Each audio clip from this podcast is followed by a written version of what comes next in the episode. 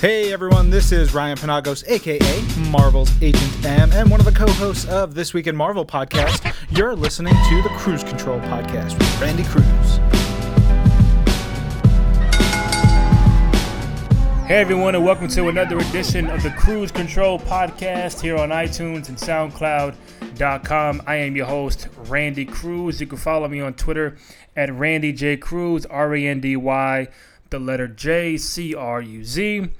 Uh, as I said in the beginning, you can download and subscribe to the podcast on both iTunes and SoundCloud. If you are a fan of the podcast, you can also buy the t shirt at ProWrestlingTees.com. All you have to do is type in cruise control, all one word, on ProWrestlingTees.com. Support the podcast, buy a t shirt, download, and subscribe. Uh, give us some nice ratings, four star, five star, whatever it is. Just uh, go out there and support the podcast. We greatly appreciate it. So it is Wednesday, September 21st, 2016. Just a few days away from WWE's Clash of Champions presented by Monday Night Raw. And as always, every week I'm joined by Mr. Graham Matthews. He's on Twitter at WrestleRant. He is the featured columnist for the Bleacher Report and we get to talk about Clash of Champions and a little bit of review of Raw and SmackDown from this week. Graham, what's up, my man? How you doing? Doing great, Randy. How about yourself?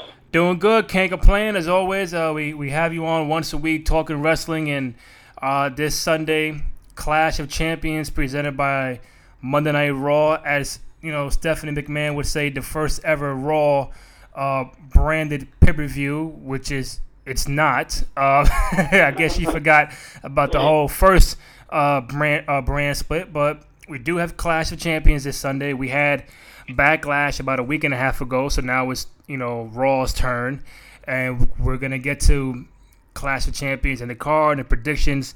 But I want to get to some stuff with uh, Raw and SmackDown. Again, Graham Matthews is on Twitter at WrestleRant, featured columnist for Bleacher Report. So go out and, and check out his work.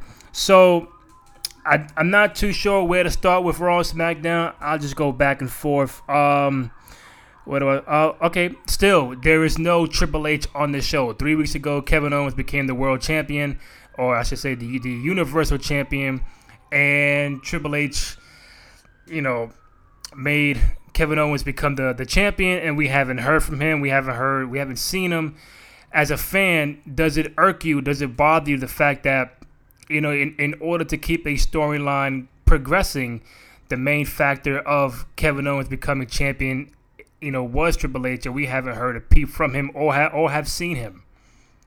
Correction. We have seen him on the Cruiserweight Classic oh, last week. He presents the winner of the TJ Perkins Gran Metalik match for the belt. I mean, I know that's not storyline significance. It doesn't even really count. I know you're talking about Raw here for a second. Uh, Triple H, Triple H, Triple H is no, too busy to go on Raw, but he'll rather do Cruiserweight Championship. Okay, I got it. I get it.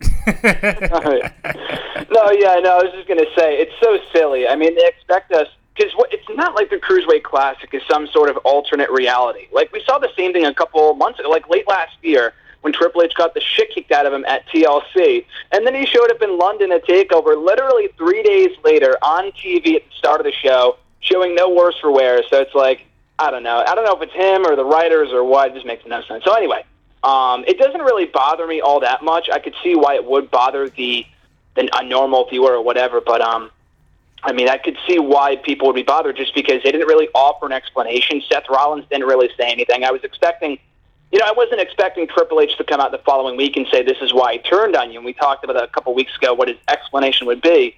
He didn't come out and do that. At the very least, I was hoping that Rollins would say something, but I don't think he's even said his name. If anything, he's only gone in the face of Stephanie, not really talking about Hunter at all. So I don't know what the deal is with there, but like I've said before, I wrote a whole article about this a couple, like literally last Friday, saying that they should hold off on Triple H being brought back. I don't know, maybe another month or two at the earliest, just because I don't want him showing up on Sunday. There's a chance he might, but I feel like if this match will take place at WrestleMania, and it absolutely should, Rollins Triple H is a big enough match to take place at Mania. It shouldn't be wasted at freaking Survivor Series or Rumble or Hell in the Cell or whatever. It would just be a total waste. So it's six months out until WrestleMania. I feel like there's really no rhyme or reason to bring it back right now. There's real no. There's not really a purpose. So I'd wait until at least after Survivor Series, but I could see why people would be disappointed that we haven't seen him on Raw yet since the turn. All right, now you know we're we're seeing the, the, the beginning of the I guess the the evolution of the babyface character for Seth Rollins, and you can kind of get the idea that they're really going full force when you know Stephanie McMahon is, is talking down to him in the back, and of course anybody would cheer for the person McMahon is talking to. And then going back to Triple H with the whole, uh, you know, uh, Stephanie saying, I had no idea Hunter was to do that if I did, or whatever the case may be. And then, and then also trying to figure out why Hunter would do that. Um, cause I know Seth mentioned the fact that then now he feels like they, they are now crowning Kevin Owens as like, you know, the next top guy.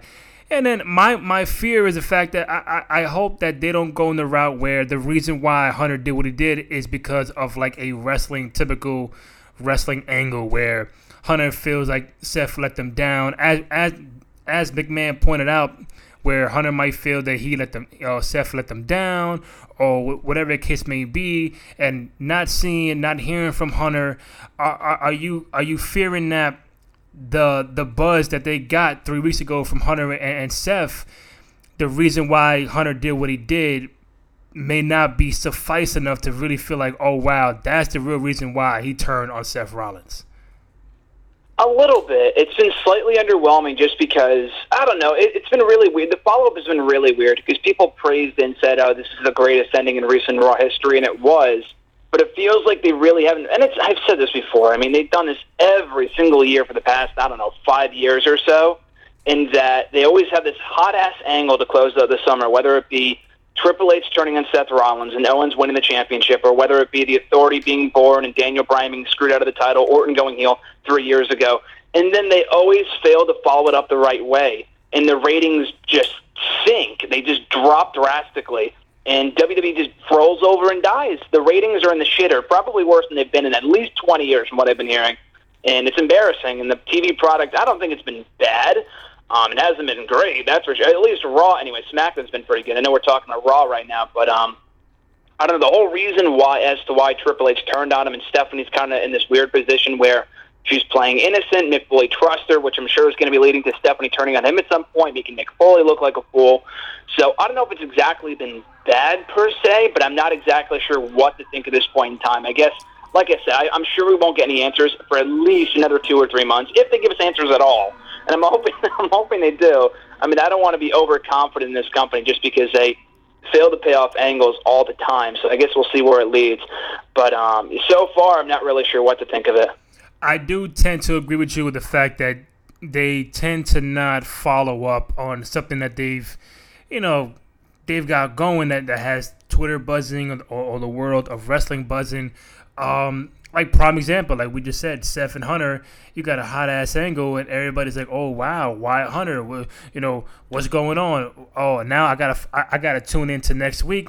And then you don't see Hunter or hear from him, like you said, unless it's the cruiserweight championship. Then you have, you know, Mick Mick Foley. He says, uh, hey, Seth Rollins, if you interfere in this match, I'm gonna give severe consequences, you know, whatever. And then all of a sudden, Seth, you know, defies authority and does what he wants, and he interfered in that match uh, with, with Kevin and Reigns last week. And he says, "Well, we're gonna have a chat. We're gonna have a talk. We're, uh, we're gonna have consequences." And then you come out this past Monday, and his consequences, you fight Rusev one on one, and it's like that's that's not how that's not how you pay. that's not how you pay something off, man. Because when you got off the air last Monday, fans fans could be like, "Oh wow, is Mick Foley gonna you know suspend Seth Rollins? Is, is Seth Rollins gonna be in the match at Night of, uh Night of Champions at Clash of Champions? What's gonna happen?" And then his his punishment is fighting Rusev. Now I don't know if that's the writers or whatever the case may be, but my thing is, as a fan, you like you said, you got a hot angle at the end of Raw, and then you follow. You, don't follow. You, you basically don't follow up with it. Absolutely. Imagine if they did this back in the Attitude Era. I'm not saying that. Oh, I'm not God. one of those Attitude Era romanticizers that says the greatest era of all time, and it very well might be. But I'm just saying that. Imagine if they did this with Austin back in the Attitude Era when he stunned McMahon, and they put him in a match with D'Lo Brown, which is pretty much what the equivalent would be if they did this back in 1998. So, yeah, I was thinking the same exact thing. I mean, the punishment for Rollins for attacking Owens last week during the main event was a match with Rusev. I mean, why couldn't you have done that anyway? Like he faced Jericho a few weeks ago. What's the difference? You know, so yeah, it's it's just stuff like that that just kind of makes people shake their head. Yeah, I, I, mean, if you, if you look at it, like you know, you mentioned Attitude Era, and then you know, there's no comparison from back then till now. But it feels like uh, maybe they they're just not putting out the 100% effort into really, you know, portraying the storytelling and threading everything from week to week to week. And it's just like, hey, we're gonna do this this week, and we're gonna change it up the following week, and then we're gonna change it up after that. It's just like n- nothing is continuous. And when you look at the Attitude Era, if, if Stone Cold hits Undertaker on, on, on a Monday, the following Monday is like why, or, or, or Taker gets his, his retaliation, or other other people get involved, and it keeps going and it builds the storyline. To me, it feels like they're just doing it week to week to week, and I know they got you know Monday Night Football and all these fall TV shows are starting up, and the ratings the ratings are, are gonna kill them uh, for for the next few months.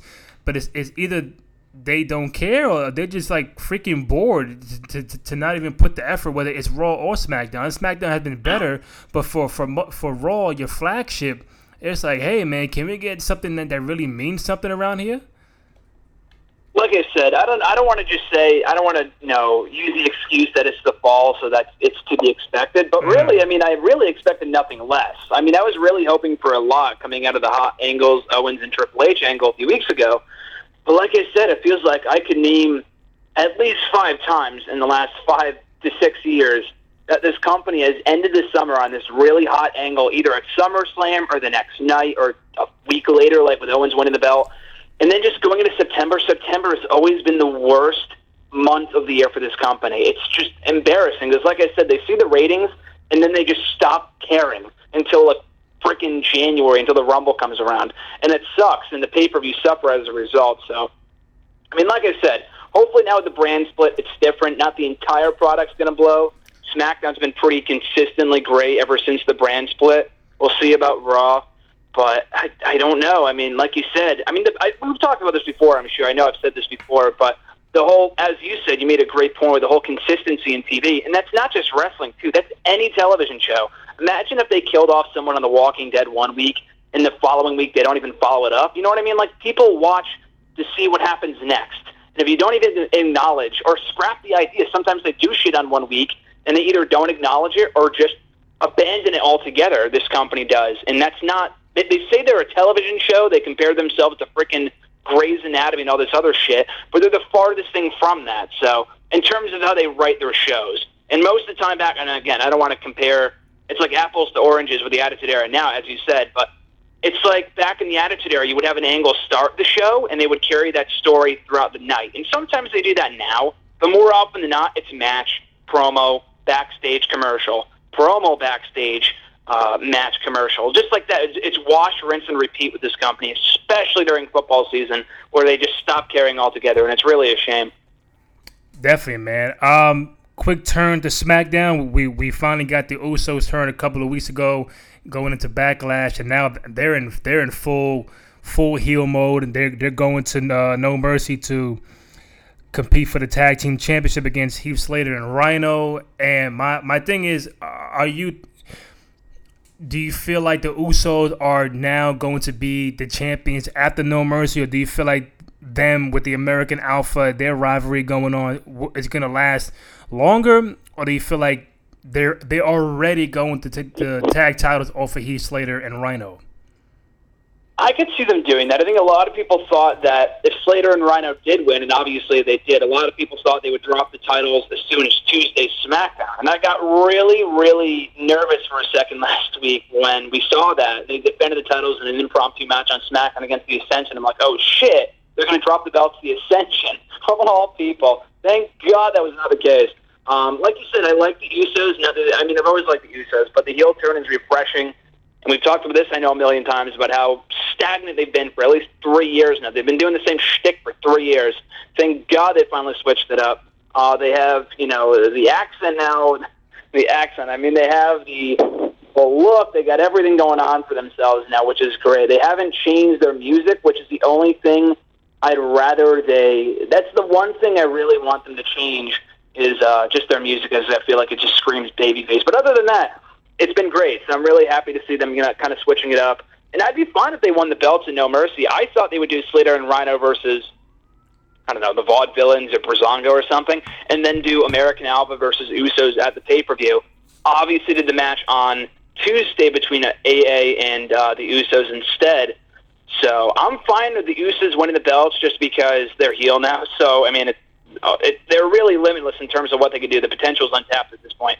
And then you could do an Usos American Alpha program with the title. Slater and Rhino, they can do their thing elsewhere. It doesn't really matter. I mean, they're so entertaining. But um, either outcome, I'm happy with. And I think the best part about that match is the fact that I don't know who's going to win. I feel like a lot of the Raw matches on Sunday, oh, that guy's winning, that guy's winning. I mean, again, I hate to compare the two brands, but I feel like SmackDown's killing it right now just in terms of unpredictability. And a lot of these matches could go either way come No Mercy. Yeah, I, I, you know what? I'm a big fan of, of the direction they are putting Heath Slater in, and I, I just feel like maybe if if they cut it off already at No Mercy, it's just like, all right, now what do you do with Rhino and and Slater? Or I, I think I would hope they would keep the tag titles at least maybe to a Survivor Series. I, I doubt the Royal Rumble, but I, I, at least have a two three month run and you know make the American Alpha go on that long chase for the tag titles because they were they were they were right there and Usos cut them off. And do I do I want to see the Usos win the tag titles right now? Probably not.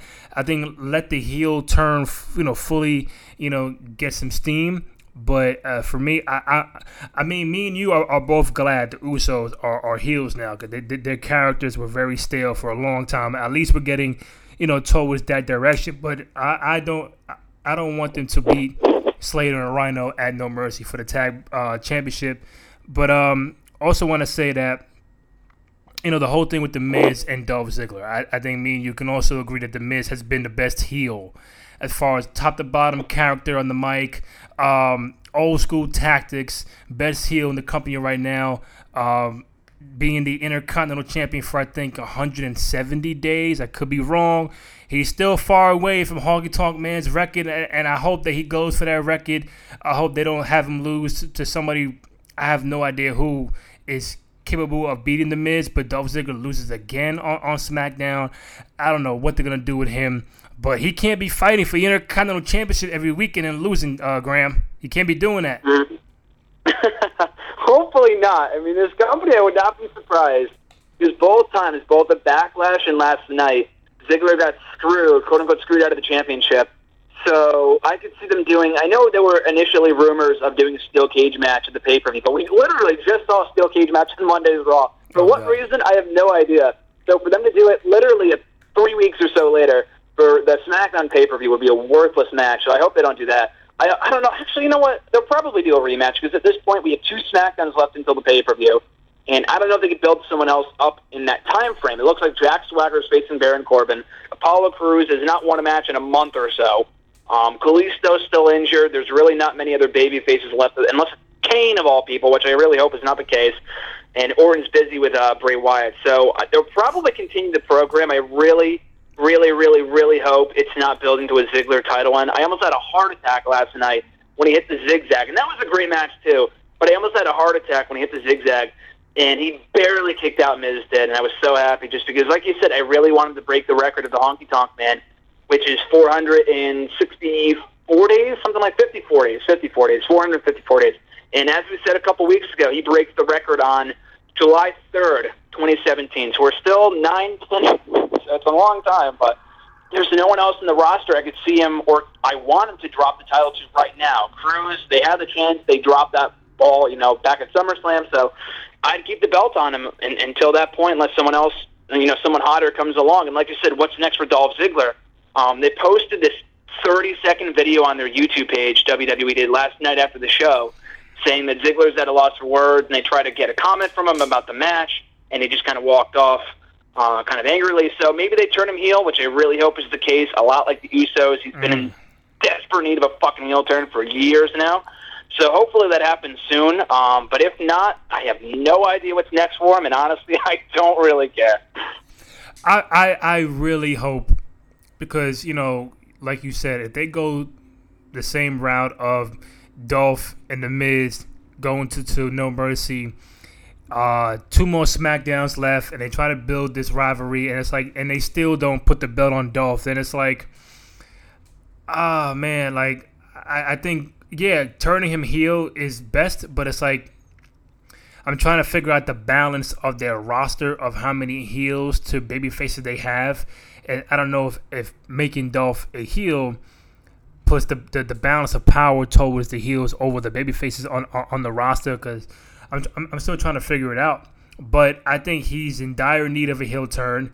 Um, but then again, if the Miz wins, if they do a rematch at No Mercy and he and Miz still is the champion, it's like I don't know, man. I, like you said, then then now what for Dolph? Does he go to a tag team? Does he go, you know, request a trade to Raw or something like that? If something has to happen with him. With Ziggler or Miz? Ziggler. Ziggler, yeah. I mean, again, he's got to go heel. I feel like otherwise I wouldn't put him on Raw. I mean, I guess you can, but I feel like that might even be worse off just because I don't know. I mean, they have such a stacked mid card as it is right now. I feel like he'd be even more lost in the shuffle on Raw. So I don't know. Like I said, I would just turn him heel. He could be a top heel on SmackDown. They need more heels. I mean, they have Corbin. They're building him up. That's good. They have AJ, obviously. They're going to probably turn Ambrose at some point, which is also for the better. Um, I think they're pretty fine on baby faces. I would just turn him heel because other than that, I mean, he's got a year left on his deal. I think a little less than a year. So I think thinking long term here, they're probably not going to do much of note with him anyway, unless they intend for him to stick around. But I think he has adamantly said that he will be done in 2017 when his contract wraps up, so he can go do comedy or whatever the hell he wants to do, which is for the better. I like Dolph Ziggler, but we've literally seen it all with this guy to the point where they're retreading feuds. And unless they turn him heel, which would be a nice little run for him before he leaves, which I'm sure is almost guaranteed. I just I don't know what else he could do that would interest me at this point. Unless you're bringing back the hardcore title or European title for Dolph Ziggler. Maybe he can he can pull out and uh, just do an all out Shawn Michaels and give him the, just give him the European Championship. Yeah, bring back Diesel. I think we talked about it a while ago, but bring back fucking Diesel and just put him with nah, Dolph Ziggler at this point. Hey man, nobody even remembers the, the the, the, European title. No one, unless you're a really smart guy like me, you would know Shawn Michaels held the belt, you know, in, in yeah. 1997. But like I said, man, I, I really hope they do. My thing is, I want Dolph to succeed, but then it's like I want the Miz to have the belt for a very, very long time and break that record. And, and if they go the route of putting the belt back on Dolph, then it's like, hey, it is what it is, man. At least you give him some sort of title run. But I think the Miz, his character, his attitude now, um, pretty much one of the top three people on SmackDown. Uh, heel wise, probably number one aside Kevin Owens and AJ Styles. So it's like you have this guy red hot, but you have this other guy on the other side that, that needs a win badly. He lost to Ambrose at SummerSlam. He lost to Miz at Backlash. He lost to Miz again on on Tuesday. It's like when is enough is enough, but I just don't see him getting that upper echelon push when you have the Miz red hot right now. So it just you know remains to be seen. Yeah, exactly. I mean, Miz is the infinitely hotter superstar right now. He has much more momentum than Ziggler does, especially coming off that Talking Smack from, which I'm really glad they capitalized off of. I mean, I was kind of skeptical that they wouldn't, but thankfully they have. He's been on fire right now. Definitely one of the best heels, not only on SmackDown, but in the entire company right now. The mocking Daniel Bryan thing, I think, is awesome. Um, I like the little storyline they did over the weekend where they're updating each day on the website that Miz might be traded to Raw and they were in contract negotiations. Like that's real sport shit, and that's really cool. They incorporated that into the storyline for for Miz and D-Bry. So um, yeah, I, I have I, again we've seen Ziggler as champion four, five times before. Um, so I mean we've seen Miz as champion multiple times before too. But I feel like he's got something going for him right now. Ziggler does not. You can have good matches with Ziggler as champion, but with who though? I mean, he's faced Swagger a million times. He's faced Baron Corbin, God forbid, a million times. Who else is there really on the SmackDown side? Unless AJ gets demoted to the IC title picture, which he obviously should not, and he won't while he's WWE champion. There's no one really. There's not many, you know, exciting potential opponents for Ziggler unless he goes heel. Like I said, that's really the only answer. I hate to keep on saying that, but uh, that's that's really the only answer for any, you know, for any chance of success for Ziggler by this point in time. We're chatting with Graham Matthews of Bleacher Report here on the Cruise Control podcast. He's on Twitter at WrestleRant. Uh, you mentioned the the the, the Kevin Owens Roman Reigns match on Raw in a steel cage in a non-title match, which made no sense from the get-go because you you you kind of knew who was gonna win once they said once Stephanie who really had to make the point out to say, "Oh, it's a non-title match." Mm-hmm. It's like, you know, as a fan, even as a casual fan who might have tuned in for Raw for the first, you know, half hour, they're like, you know, why do I have to watch the, the main event when I already know who's gonna win? And again, I know football is on and shit like that, but it's like you want to have that casual fan turn on for that third hour, that crucial third hour where a lot of people tend to turn their freaking channels and say, you know what? If they got the champion and a challenger in a steel cage for the championship, okay, so there is a 50 50 chance the champion might lose. But if you say cage, non title, it's like, like what? what's the fucking point? It was just so stupid. I mean, I could see them promoting a steel cage match a week in advance to kind of rival football. They announced Kevin Owens and Roman Reigns a week out last week for the main event of last week's Raw. They just uh, assumed at the start of the the opening of the pro. I'm sure it's like a, it was a last minute decision, not something they decided on over the weekend. I'm sure they decided on it like literally five minutes before they went live. The writing team that they're going to do a steel cage match. Um, I mean, that's just why. I mean, Owens beat him in the main event of Raw. Just leave it at that. Was it really fucking necessary to give Roman Reigns his win back over the world champion. I mean, it could have been worse. He could have pinned him, but still, the match was really good. Don't get me wrong; they have good chemistry, but it's like, fuck, why? Why this, the, the steel cage match? And this is a much bigger issue, which I could probably rant about this for hours. So I'll keep it brief. But the steel cage match in this company has been so domesticated. They have such they have really undervalued this concept over the past 10, 15 years to the point where it means absolutely nothing. It, it's just uh, it, it's just a match. No one cares. I mean, I'm glad there was no interference, which is almost always happens in every single fucking steel cage match in this company. But the the fact that happened on an episode of Raw when they announced it at the start of the show, it just it was just so mind-boggling. So, like you said, they beat the world champion for no reason. Roman gets nothing out of this. They said it was a non-title match, so maybe this makes it a triple threat match at fucking uh, uh, whatever the next pay per view is. Oh, Hell in a Cell. Hell in a Cell. Yeah, Hell in a Cell. I guess with Reigns, Rollins, and Owens, maybe because he has a case that he beat Owens technically, but. I don't know. I mean, I can't complain because the match was all right, but it just the outcome and just the booking of it was just so stupid. And again, that kind of the whole goes back to the whole that they just kind of roll over and die during the fall, where they just kind of throw shit at the wall and see who wins. It's like they're simulating these matches at random. It's not even like they're booking this shit, which is what scares me the most. Yeah, but my thing is, do, do you feel like that's the way they wanted to look, or do you really feel like, uh, hey guys, it's seven thirty. You know, what's the main event? Oh, who's going over? Oh yeah, by the way, like, do you think they're really just like just putting eh, you know anything out there, or this is how they really, you know, want the fans to, to really think that that's how they operate nowadays? That'd be even scarier. I mean, if they plan to sell well in advance that ooh, a steel cage match would be a good idea for the go home show before a pay per view that does not feature any sort of hardcore match whatsoever, that that's even more concerning. So, I mean, I hope it was a last minute decision, which I kind of think it is, just because they're really known for hotshot booking at this point in time. They're trying to rival the ratings. Oh, what are they going to get people to stick around and shit? So, again, especially coming off last, I mean, you know what? Now that I think about it, coming off of last week, and this week, this week's rating was even worse. But last week's rating was like a 1.8 or something. So they probably saw them like, oh, we got to do something big for this next week's Raw. Oh, let's make it a steel cage. And Raw was already over at that point, so they couldn't announce it last week on the show. So, I mean, I guess they could have announced it on the website over the weekend or something. I don't know.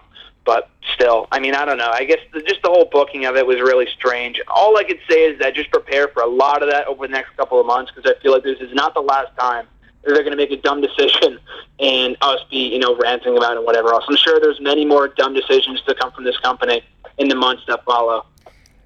You know, Grant, I, I'm I'm more of a fan that um, I guess when you watch wrestling, they, they always need the storyline has to really be there for me to really like enjoy it. I mean, as a wrestling fan, you're still going to watch it because they're wrestling. We all get that, but the storylines add more to it, more feeling, you know, have a, an emotional whatever to, to the match or, or, or the, the the person you like or don't like, and and I just feel like yes, SmackDown is the better show right now, but not by a lot. But I think in in both Raw and SmackDown, they're just going out having these matches, and it's like really no nothing at stake. That there's no real meaning for the wrestling fan or the casual fan to really feel emotionally invested in watching every Monday night or, or every Tuesday night where you know, okay, I see you know Cesaro and Sheamus every every you know every freaking week. Okay, and I know it's it, it's a best of seven.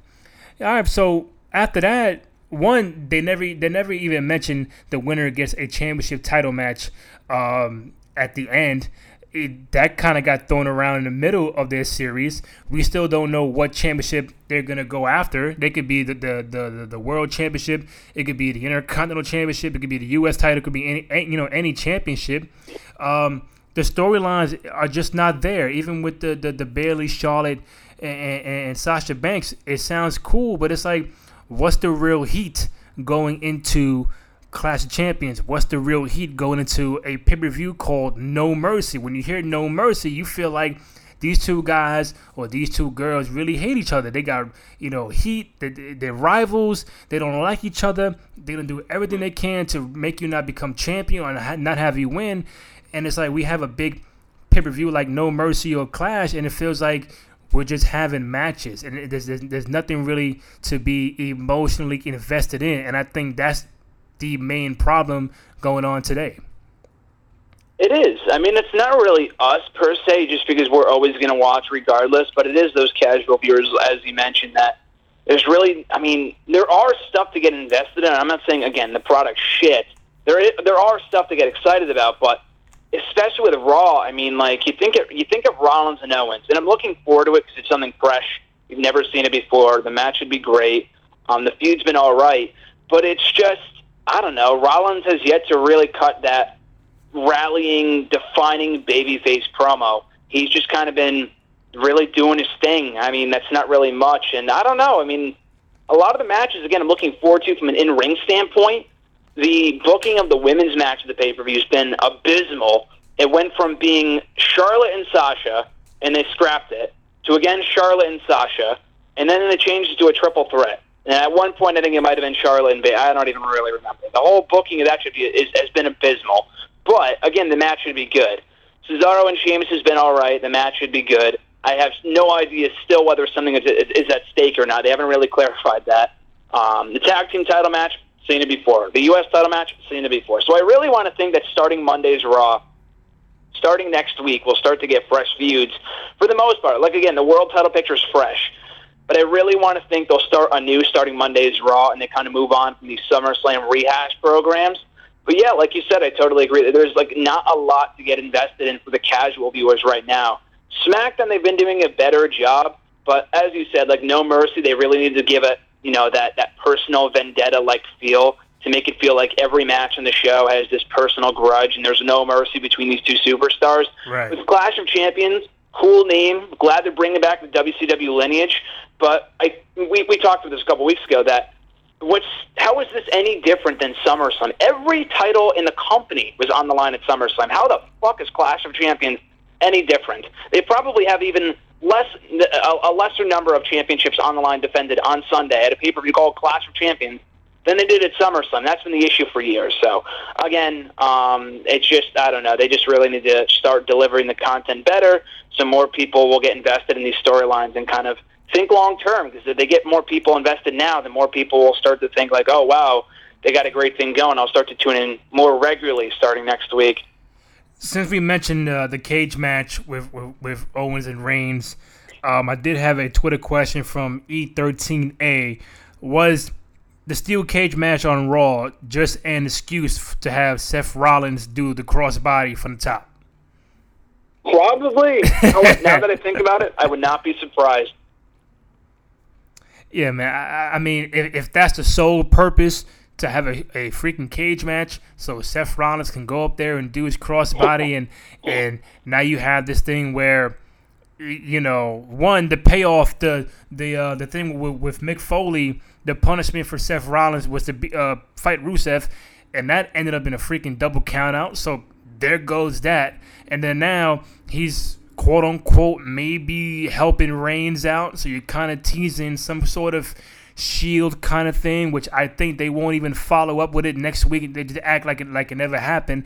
And and again, that's the problem where you do something one week and you don't follow up with it the following week. And it's like, hey, didn't Seth Rollins just help Roman Reigns out? And we're we're just gonna act like that shit never happened? Yeah, that's the thing. I mean, there was also something that happened after Raw too, where it was weird. I don't know if it was just me, but they had Rollins, like you said, do the crossbody off the top of the cage, and they ended just like that. The cage was still down. All four men were still inside the cage, and that was it. They just went off the air. They didn't do a follow up on the network.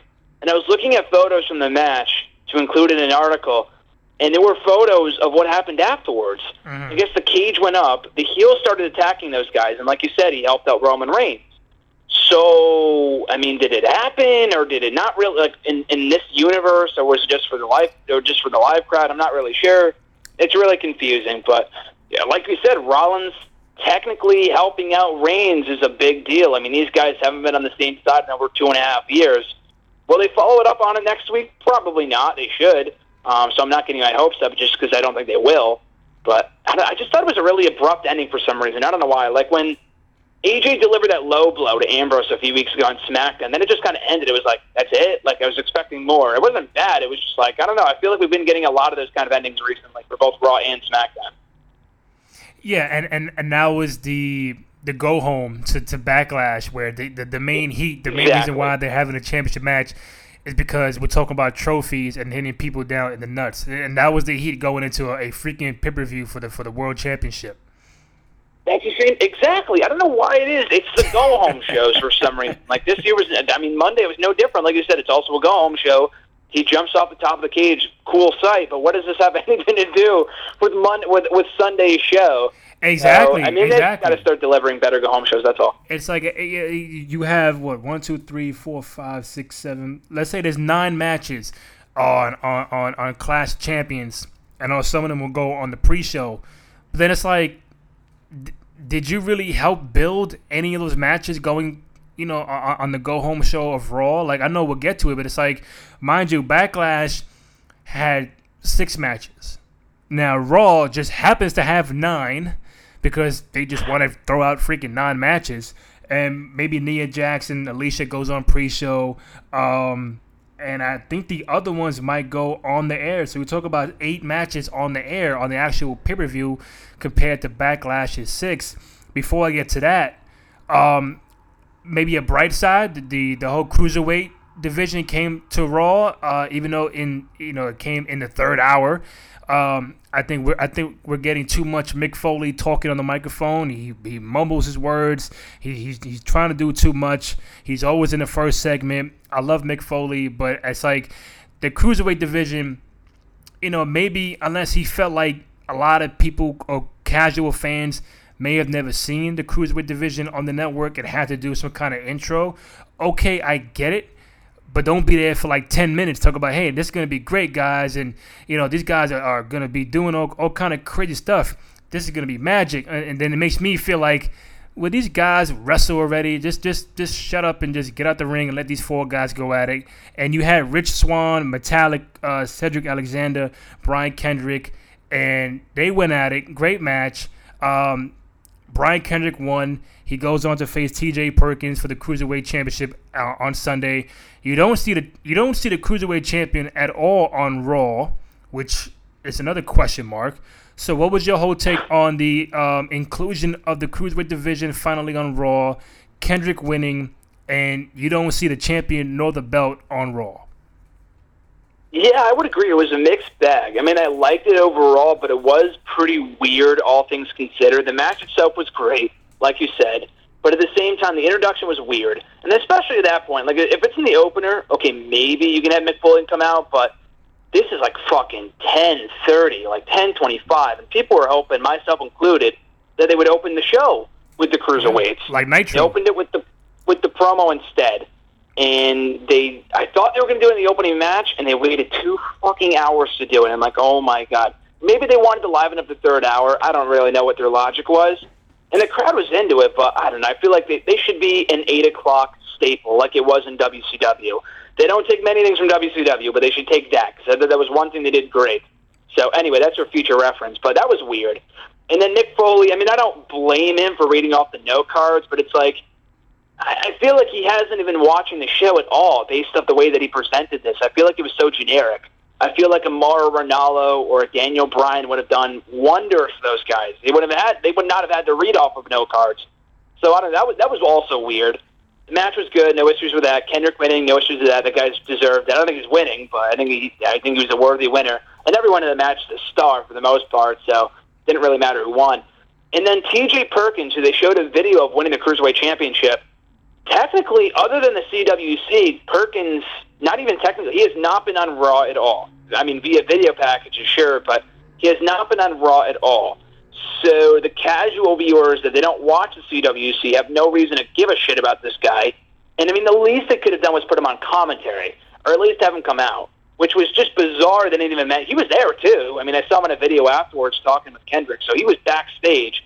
So yeah, just a lot of weird decisions, I would say. But overall, I was pleased. I mean, I like the decision. I like the idea of a cruiserweight division on Raw, and I think it could go really well with the guys they have. I hear Akira Tozawa will be a part of it. Jack Gallagher, that guy's fucking great. I heard he was backstage, and he'll be a part of it soon too. Um, and a few others. So I'm looking forward to how it plays out. Gargano and Ciampa too. But I think just I don't know the, the from the get go it was weird. I think it might be the best way to sum it up. I got a second Twitter question from at Wade Ilson regarding the cruiserweight. He said the cruiserweight match was the highlight of Raw. Do you think Cedric Alexander will stay in the division that long? Yeah, no, I don't think so. I don't. I mean, I don't think he's. Will he stay? No. For long, maybe for the foreseeable future, I could see. But the guy's a star. That guy should have been I feel like he could be an upper mid card guy on SmackDown right now. I mean, he could be the guy who beats The Miz for the Intercontinental Championship. So, um, no, he should not be there for long. He can have great matches with Kendrick and Perkins and whoever else for the time being. But long term, the guy deserves to be much higher on the card. Yeah. All right. One, one, one uh, quick thing before I get to the Clash uh, predictions. We saw Dean Ambrose beat John Cena last night, uh, defeat him clean in the ring with a roll up. a freaking roll up. Uh, yeah, so um, now Ambrose goes into next Tuesday and gets the one on one rematch for the WWE Championship against AJ Styles. I don't think he's going to win the match. Um, what's your take on Dean Ambrose getting a title match, a one on one title match, and then also will, will be in the triple threat match at No Mercy? I'm happy with the way they booked this. I like that. I was really expecting a double DQ of some sort, and Ambrose and Cena last finish. The clean finish really took me by surprise. So if anyone's still complaining about Cena burying people, kiss my ass. This guy's been putting people over left. He put over fucking Alberto Del Rio in an eight-minute match last year. He shouldn't have, but he did. He put over Kevin Owens, Daniel Bryan a few years ago. Right. Put over uh, he, AJ Styles clean at SummerSlam. He just put over Dean Ambrose on an episode of SmackDown. He beat him clean. So anyone that's complaining about this guy not putting people over is just out of their mind. Mm. So regardless, um, I, I liked it. I thought the match was good. The fact that Ambrose and Styles is happening one on one next week is huge, and I'm, I'm fine with it. I mean, uh, I think it was Shane that promised Ambrose. It was either Brian or Shane. I forgot who it was. Last week on the show, he said you will get your one-on-one rematch at some point, and technically, he is getting a title shot at the pay-per-view. But they did something similar only a few months ago, before the Shield triple threat, they did Ambrose and Rollins for the belt one on one, both on Raw and SmackDown before the pay per view. So it's not the first time they've done this. It's a nice little, you know, uh, a boost in ratings, I guess, for SmackDown. Advertising the match a week out is great. Um, it's technically a pay per view rematch between uh, Ambrose and Styles. So they're going back to that. I'm totally fine. Obviously, Styles is winning. I don't know why you take the belt off him in three weeks, especially before the pay per view. But uh, I was fine with it. I thought it's. I thought it was really good booking. So I'm looking forward to that match. I mean, I know who's going to win. I know who's retaining, but um, I think the way they booked this was really, really well done. And they didn't have Styles or they didn't have Cena win. They didn't have it go to a double DQ. They gave Ambrose the momentum he needed going into the match with AJ Styles. So again, I, I like the way they booked this through and through. No, yeah, I mean, I'm I'm a fan of Cena losing clean in the ring. Um, you know, I'm watching it. We're all watching it. We're like, oh shit! Like John Cena lost clean. Like with, I mean, Yeah. I mean, if it was with a Dirty Deeds, it could have been a lot better. But with a roll up, Yeah, yeah. Um, but you know, regardless, Dean Ambrose did beat John Cena. I think it, it, it does add intrigue to the triple threat match at No Mercy, and then. You know, if, I, I guess for a SmackDown overall, like, oh wow, maybe you just never know what's gonna happen. Like even the Almighty John Cena can take a L on SmackDown. Now you just never know. And, and again, it just all goes to the whole Raw SmackDown. What's the better product? What's the better show? SmackDown is the better show overall. It just gives you that feeling like you know it's more of a wrestling show, more storylines. Everything is threading through, and um, so we'll you know we'll see Ambrose and AJ for the title next week, and of course the triple threat match at No Mercy. Um, which which reign, which uh which record do you feel like will go down first? Because John Cena did mention it the Ric Flair record, 16 time champion record, or Miz breaking Honky Tonk's Intercontinental Championship reign? Which one you think will fall first? Ooh, good question. Um, Cena. I think Cena's winning the belt before. I mean, like we said earlier, I, as I mentioned earlier, Miz breaks the record. If he breaks the record, it would be on July 3rd, 2017. So that's not, not for another nine or ten months. I mean, I thought Cena would have been champion a year ago. I thought he would have broke the record a year ago. So the fact he hasn't been world champion in over two years, Right. and people are still complaining he doesn't put people over or he's still burying people, blows my mind. Those people will just never be satisfied. So anyway, um, I think he will be champion at some point in the foreseeable future. Probably not in No Mercy, but I could see them pulling. I mean, it would be stupid to do it in No Mercy just because it's No Mercy. It's a B level pay per view. That, Yeah. that's a big moment. He's not breaking the record, but he is only tying the record um, if he wins the 16 world titles, which is WWE's fake number. That's not even a real number. I mean, I think he's won over, according to Dave Meltzer, he's won like 20 to 22 titles. So anyway, according to WWE, it's 16 world championships for Ric Flair. So regardless, I think he breaks the record um, either before or at WrestleMania 33. That's my prediction, which would be well before Miz breaks his record. So yeah, I'm gonna I'm, I'm gonna say Cena breaks the record before Miz does. So you're saying before, you know, when it's all said and done, when, when Cena retires, he'll have the most reigns as champion, right? I think so. I mean, people have told me there's no way that's happening. I'm thinking, I don't know how they couldn't. I mean, I feel like they would be regretful if they hadn't go this far um, to have him win 15 titles and not win a 16th. So I feel like they. I mean, they always Michael Cole touts him all the time. Always the greatest of all time. He's the greatest of all time. I know. I- Arguable, obviously, but I don't. I don't know. I mean, I wouldn't be pissed. Mhm. Broke the record. He shouldn't. I don't think he should. Um, I wouldn't be mad, but I think he will, though. Absolutely. I know Triple H ain't that far behind, right? 13, 14 maybe? 14 I know as of this year when he won the belt. And I know that's not happening because I know he's obviously not as full time as Cena. So unless he gets greedy, and I think the one run this year was kind of like a last hurrah kind of thing, which I was fine with. Mhm. Um, so hopefully he's not the one. I think, again, John Cena's around. He is a part timer by definition, technically now. But he's still around a lot more regularly than Triple H is, so I think he is definitely breaking the record at some point. I mean, he could have another fucking five years left in him, and I think the fact that John Cena want to win the world title, especially now that there's two world championships in the next five years, is ridiculous. So I think he is breaking the record at some point. All right, last question before we get to predictions. Um, from at Johnny NBA, do you feel like uh, do you feel like a pay per view every two weeks is too much to handle? And also, which match are you most excited about for Clash of Champions? Ooh, two good questions. I think it is um, too much to have two pay per views a month or like a pay per view every two weeks. I mean, I see why they do it because they want to kind of really emphasize the brand split. I still would have just had pay per views be um, both brands, like the way it was before the brand split. The first brand split died. Um, I mean, by that point, the brand split was already kind of dead anyway by 2011. But that's what they did. They had Raw and SmackDown mix it up on every pay per view, not every two months. Or you know, that's what I would do if they're going to do this. Have like do SummerSlam and then have a September pay per view be on you know Backlash or SmackDown. The October month is Raw. Like that's the way they did it back in the day. And I feel like it allows more time to build up matches over time, and you could do more meaningful stuff on TV. That's the way that I would do it. Um, I mean, I'm still going to watch all these shows anyway because they've been decent so far. Backlash was really good. We'll see about Sunday. Um, but speaking of Sunday, so for Clash of Champions, the match I'm most looking forward to.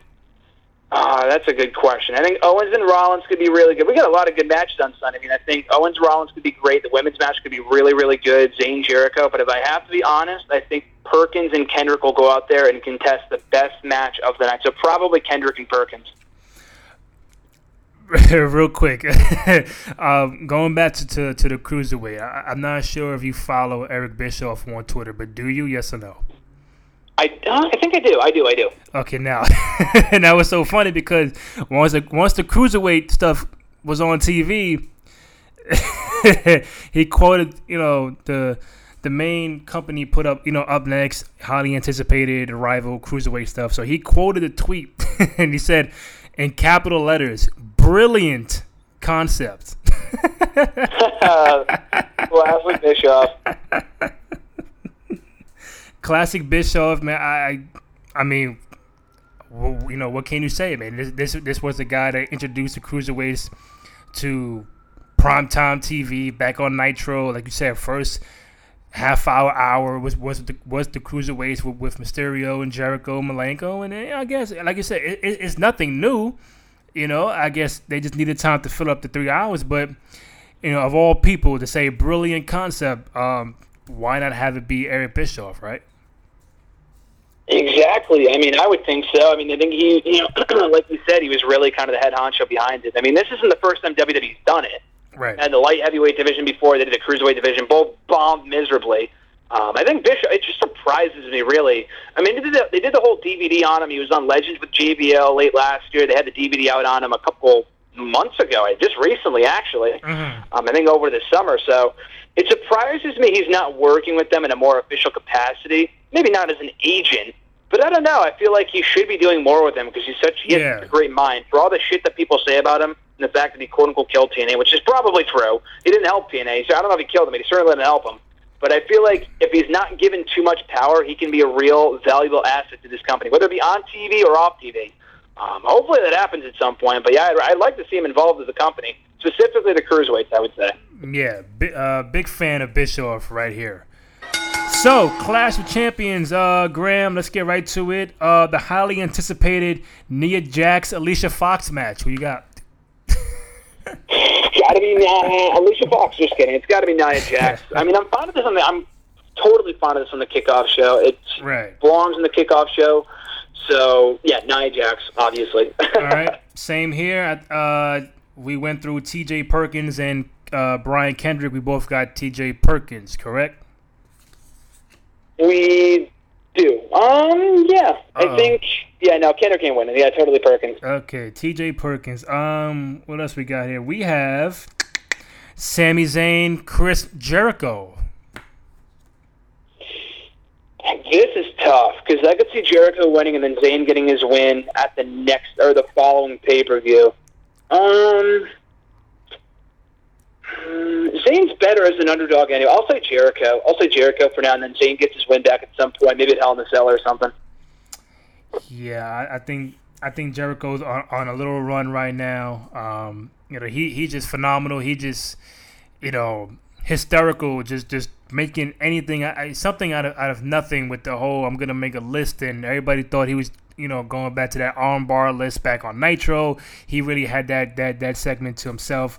I think I would say Jericho, and then they do it again at Hell in a Cell. Zayn wins, and also just to keep in mind, uh, it may not mean nothing, but Survivor Series is in Canada, so even when it comes to, to Sami Zayn, Jericho, Kevin Owens, I'm not saying for the world title, but I think might you know maybe all three of those guys might have something to do with each other going into Survivor Series, with it being I think I think in Toronto. So, anyways, yeah, we both got Jericho, uh, Cesaro, Sheamus, Game Seven, Match Seven, whatever you want to call it. Who do you got? Got to be Cesaro. If Sheamus wins, I'll cry. Just because why? No one gives a shit about this guy. He's better as a heel, but it's like saying, I don't know, just no one cares about this guy. No one cares about this guy for the past 15 years. No one has cared about Sheamus. So I don't know. I feel like Cesaro has got to win here, just because he deserves the win. No one cares about Sheamus. He, he's got to win. So definitely Sheamus. I or mean- sorry, Cesaro. Cesaro. Fuck, fuck Sheamus. Okay, so now my thing is this: even if if Sheamus was to win, now like I said before, they never said what championship match they were going for. They just had a future title shot. So I think it, I want. I think it'd be stupid to say, you know what, I did all this for a U.S. title match, or I did all this for an Intercontinental Championship match.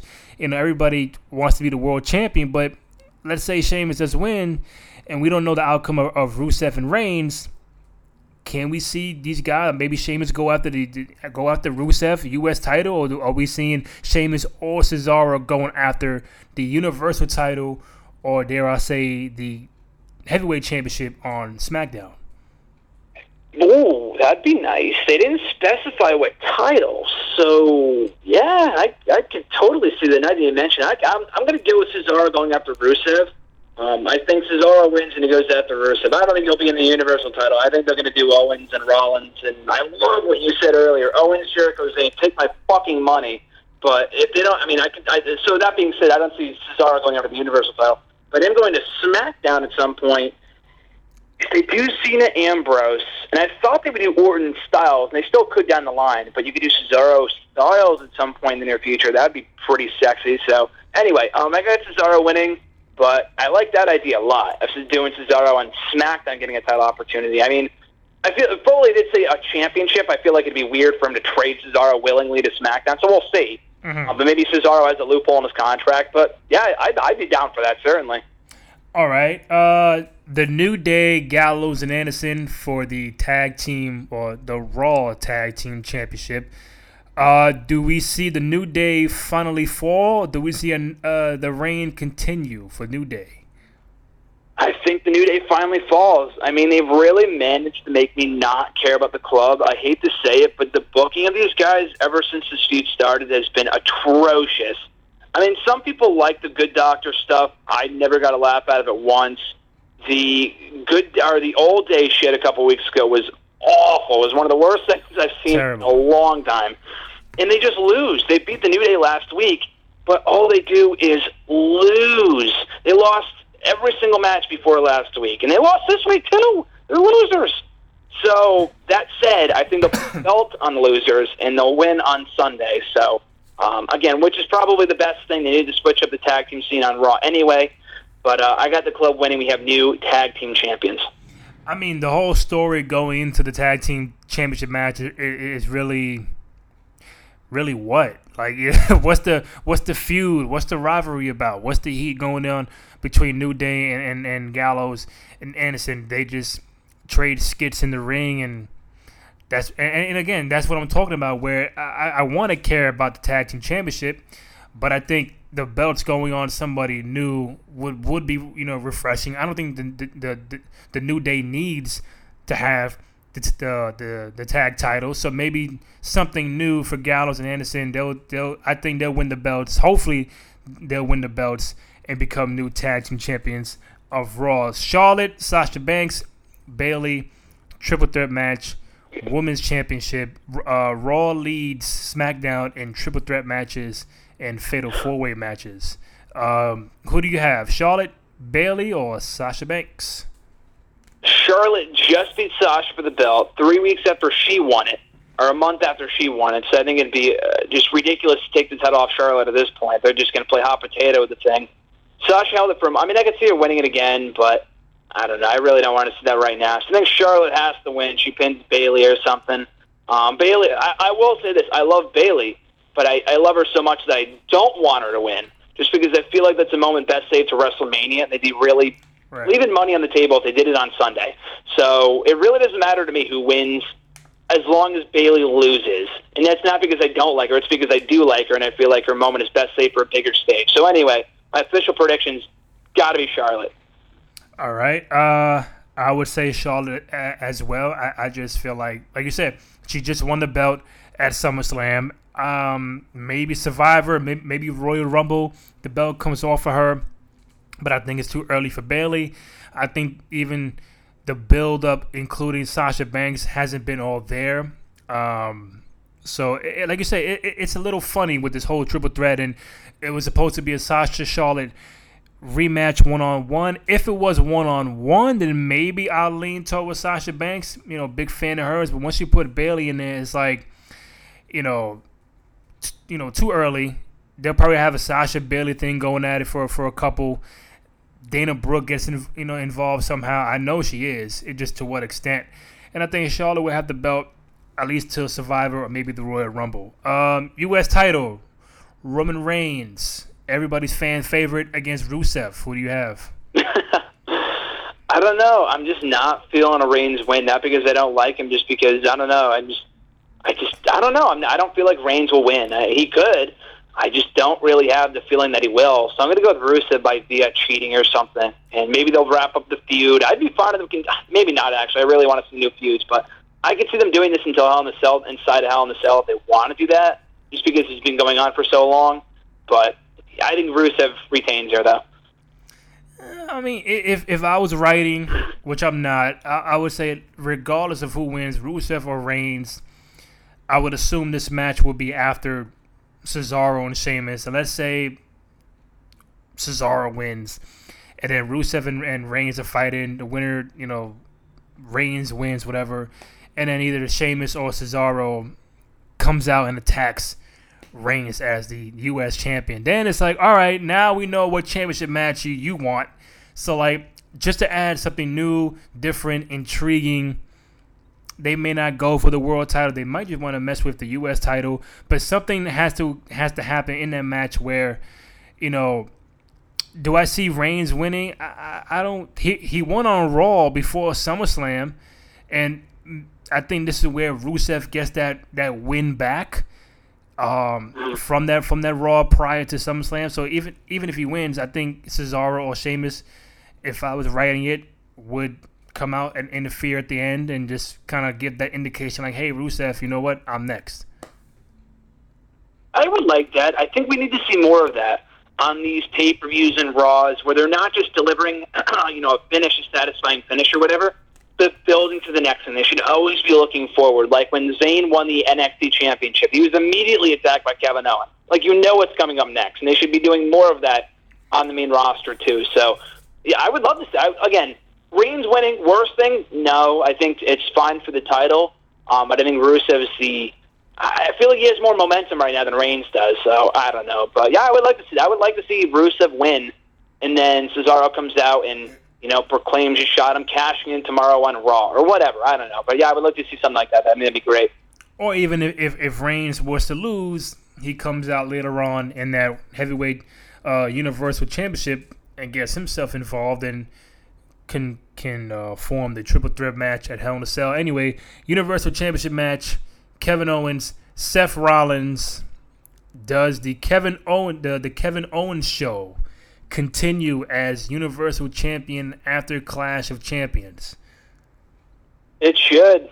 Kevin Owens' so. show should not end on Sunday. I mean, no. I think the match is going to be great from an in-ring standpoint. Sky is blue. What else is new? But uh, Owens is just getting started. I know Rollins. I thought about this earlier. I know he won technically the belt for like a minute at Money in the Bank before Ambrose cashed in. But he lost at that pay per view technically. He lost at Battleground. He lost at SummerSlam. So if he loses again on Sunday, he's technically a loser. But I feel like because he's turned, he turned babyface. It kind of like reignited his career. So I feel like those losses don't matter. It's kind of weird to say, but I feel like people aren't thinking of him as a loser just because he feels fresh as a babyface now. So anyway, um, I think Owens has to win here. I feel like it's way too soon to take the title off of him. He's been doing this for 15 years, which means he's got to be winning on Sunday. He's such a great heel. Why would you be taking the title off of him so soon? So, um, how does the feud continue through Hell in a Cell? Owens wins here, or at least Owens retains. Maybe Rollins wins via DQ or something, but yeah, I have Owens retaining on Sunday. I have KO winning as well. I'm, I'm just trying to think of how to make it interesting. Where again, we might see Hunter try to call Seth Rollins the championship again, and then this is where you can add Roman Reigns into the mix, where it looks like now Reigns is quote unquote helping Seth Rollins because he has beef with Triple H. And then how they go from there, I don't know. A tag match or just a two separate one on one matches for Hell in a Cell. But I think I, I would I would be shocked if KO and Seth Rollins ends by itself with just those two guys with no Reigns, no Triple H involvement, no Stephanie, just plain old one-on-one match and that's it. I think I'd be I'd be, I'd be very shocked, but I think to enhance that storyline, you involve Hunter or Stephanie, you involve Reigns, and then now you have two matches going into Hell in a Cell that can be really big time going forward. So overall, I think Kevin Owens is going to win and walk out the champion. It's just how and try to make this more intriguing going into the next pay per view at Hell in a Cell. Yeah, I mean, I feel like the pay per view's got to end in some form or fashion that, like you said, sets up Raw or Hell in a Cell or what. It just sets up the future. Like if Rollins wins clean or what, I don't know. I just don't want to see a non-finish. Right. It's happened before, and it feels like a rip-off. I don't know. So we got to see some sort of good fin. I want to see Owens retain, but I don't know if Triple H. Like I said, I wouldn't bring Triple H out on Sunday just because I feel like it's too soon. Um, I could see them doing that. I just also don't want the authority figures all over the product again. I mean, Oh, yeah, like yeah. Mick Foley, but they're getting the, they're getting as much TV time as the authority did. So um, I don't know. I mean, I would like to see them just end the show Rollins and Reigns or Rollins and uh, uh, Owens, and that's it. But then, how do you set up the next show? Maybe Owens retains and Rollins just goes berserk and he jumps off the fucking Titantron or something. I don't know. He's, they got to end the show somehow on some cool note to set up the next pay per view, and maybe they fight inside the cell. Um, I could see them doing some sort of fuck finish here, which I don't want to see, like I said, but I expect it to set up the cell match for next month, um, which could also be really good. So I guess we'll see. But uh, yeah, they, they got to end the show on some grand note just to set up Raw and just the future in general, and just kind of not end on a certain note. Make you know have end the show and make people feel underwhelmed, which they do constantly. Like look at SummerSlam. Look at the show. Look at the ending to that show. That's the exact definition of what you should not be doing to end a pay per view. Okay, now you, you, just mentioned SummerSlam real quick, and I just and I just reminded myself that you know Brock Lesnar was on the card, and I know they have the rematch with him and Orton at a house show in Chicago the night before Clash of Champions. Now my thing is this: if if you would if you had the book, if you were writing everything, how do you? Brock Lesnar is still a, a member of Raw. For those who forgot, um, how does he get inserted back into? I'm not saying right away, but I'm saying how do how do you insert him back into this whole title picture, regardless of who's has the belt with Rollins or Owens? How do you insert a guy like Brock Lesnar into the whole fold? Well, like I said before, I think Rollins or rather Owen should be champion long term, going into at least the Rumble. I would have him be champion into WrestleMania. I don't expect it, but he should be champion for a while to come. That said, with Brock Lesnar, it's easy. He decimated Randy Orton in the main event of SummerSlam. And so that means he wants the championship next. He's, he's done it all. He beat Ambrose at WrestleMania. He beat his ass there. He beat Orton at SummerSlam. He's done it all. So now he's got to do the champion. He's got to go after the championship in the next pay per view, the next time he shows up, which I don't think it's going to be until the Rumble. Um, so it should be Owens and Lesnar at the Rumble. I would say just have the. It's easy. You just have him come out and he just confronts Owens for the championship. So that's what I would do, and just you do either Lesnar or Owens at Mania, or you could do it at Rumble. I would say until Mania, but I guess you could do it at Rumble too. Either way, I really want to see the match, pretty much. Yeah, man. Again, don't be surprised if you see the appearance of the 14-time world champion Triple H at Clash of Champions. Don't be surprised. Say that again. Don't be surprised if you see the 14-time world champion Triple H appear at Clash of Champions in the main event. Don't be surprised. Well, like I said, it wouldn't surprise me the slightest. I just hope it doesn't happen because I feel like it's too soon. But yeah, I mean, I guess we'll have to wait and see. But I hope he doesn't. yeah, I mean him to come out there, but still don't let Seth Rollins get a hand on him. Again, do the same thing he did on Raw, but it's like you know what, dude, I'm out here, I'm messing with you. I, I'm too, I'm too smart for you. I'm, I'm too quick for you. You, you have no answer. Just kind of like, like have Seth Rollins on his heels. Like, man, everywhere I look, I, I'm just one step slow. This guy's always ahead of me, and it's like the, you know, the, you know the teacher and the teachee, the teacher and the student. It's like I gotta be on top of my game. And Triple H is, I mean, again, it, that match could end one on one, but I think to add intrigue, it's like, hey Hunter, we you know we saw you last month. You made Kevin Owens win on Raw. Are you are you gonna do that again? on Sunday. It's like, can Kevin Owens beat Seth Rollins one on one? That's gonna be the question going into Sunday. But I think if Hunter, but but then again, if, if Hunter interferes, does that diminish Kevin Owens being a champion that he can't beat these top guys one on one because he already lost to Roman Reigns in a freaking steel cage match that meant nothing. Exactly. I mean, he beat Reigns the week prior. He beat Sami Sami Zayn the week before that. So I mean, he's not a weak champion, but I mean, the loss in the steel cage was completely meaningless. But like you said, I really just don't want to be overshadowed by Randy Orton. I mean, not by Randy Orton. I don't want him to be overshadowed by Triple H in the way that Orton was overshadowed by Triple H a few years ago when he was the Authority's number one guy. He was one of the weakest champions I had seen in a long ass time. And I'm talking about late 2013, early 2014. So I'm hoping at some point that he just breaks away from being the Authority's guy and he's just Kevin Owens because if he's in the authority or Triple H's shadow specifically in the near future, then he just he's going to be booked like shit. So I really hope that's not the case. All right, real quick, will Clash of Champions be better than Backlash? I don't think so. I mean, I'm I bleed blue. I'm a SmackDown guy, so I'm biased, but I don't think it will. Backlash was really good. Um, I think Clash could also be really good. We'll find out on Sunday. I like the fact that we have competition, and there's a chance it could be better than Backlash. But I do think Backlash at the end of the month, when we say which was better, Clash or Backlash, I do think Backlash will win the vote. All right, Graham Matthews. He's on Twitter at WrestleRant, featured columnist from Bleacher Report. Go check him out. Go check out the work he's he's done, and will continue to do covering wrestling. Uh, Graham, as always, thank you, man. I appreciate it. Appreciate it, my man. It really means a lot. Always great being back here talking some wrestling with you. Can't wait, can't wait until next week until we review Clash and all that other stuff. Always a great time, dude. All right, man. Thank you. Thanks, Randy. Catch you down the road. All right.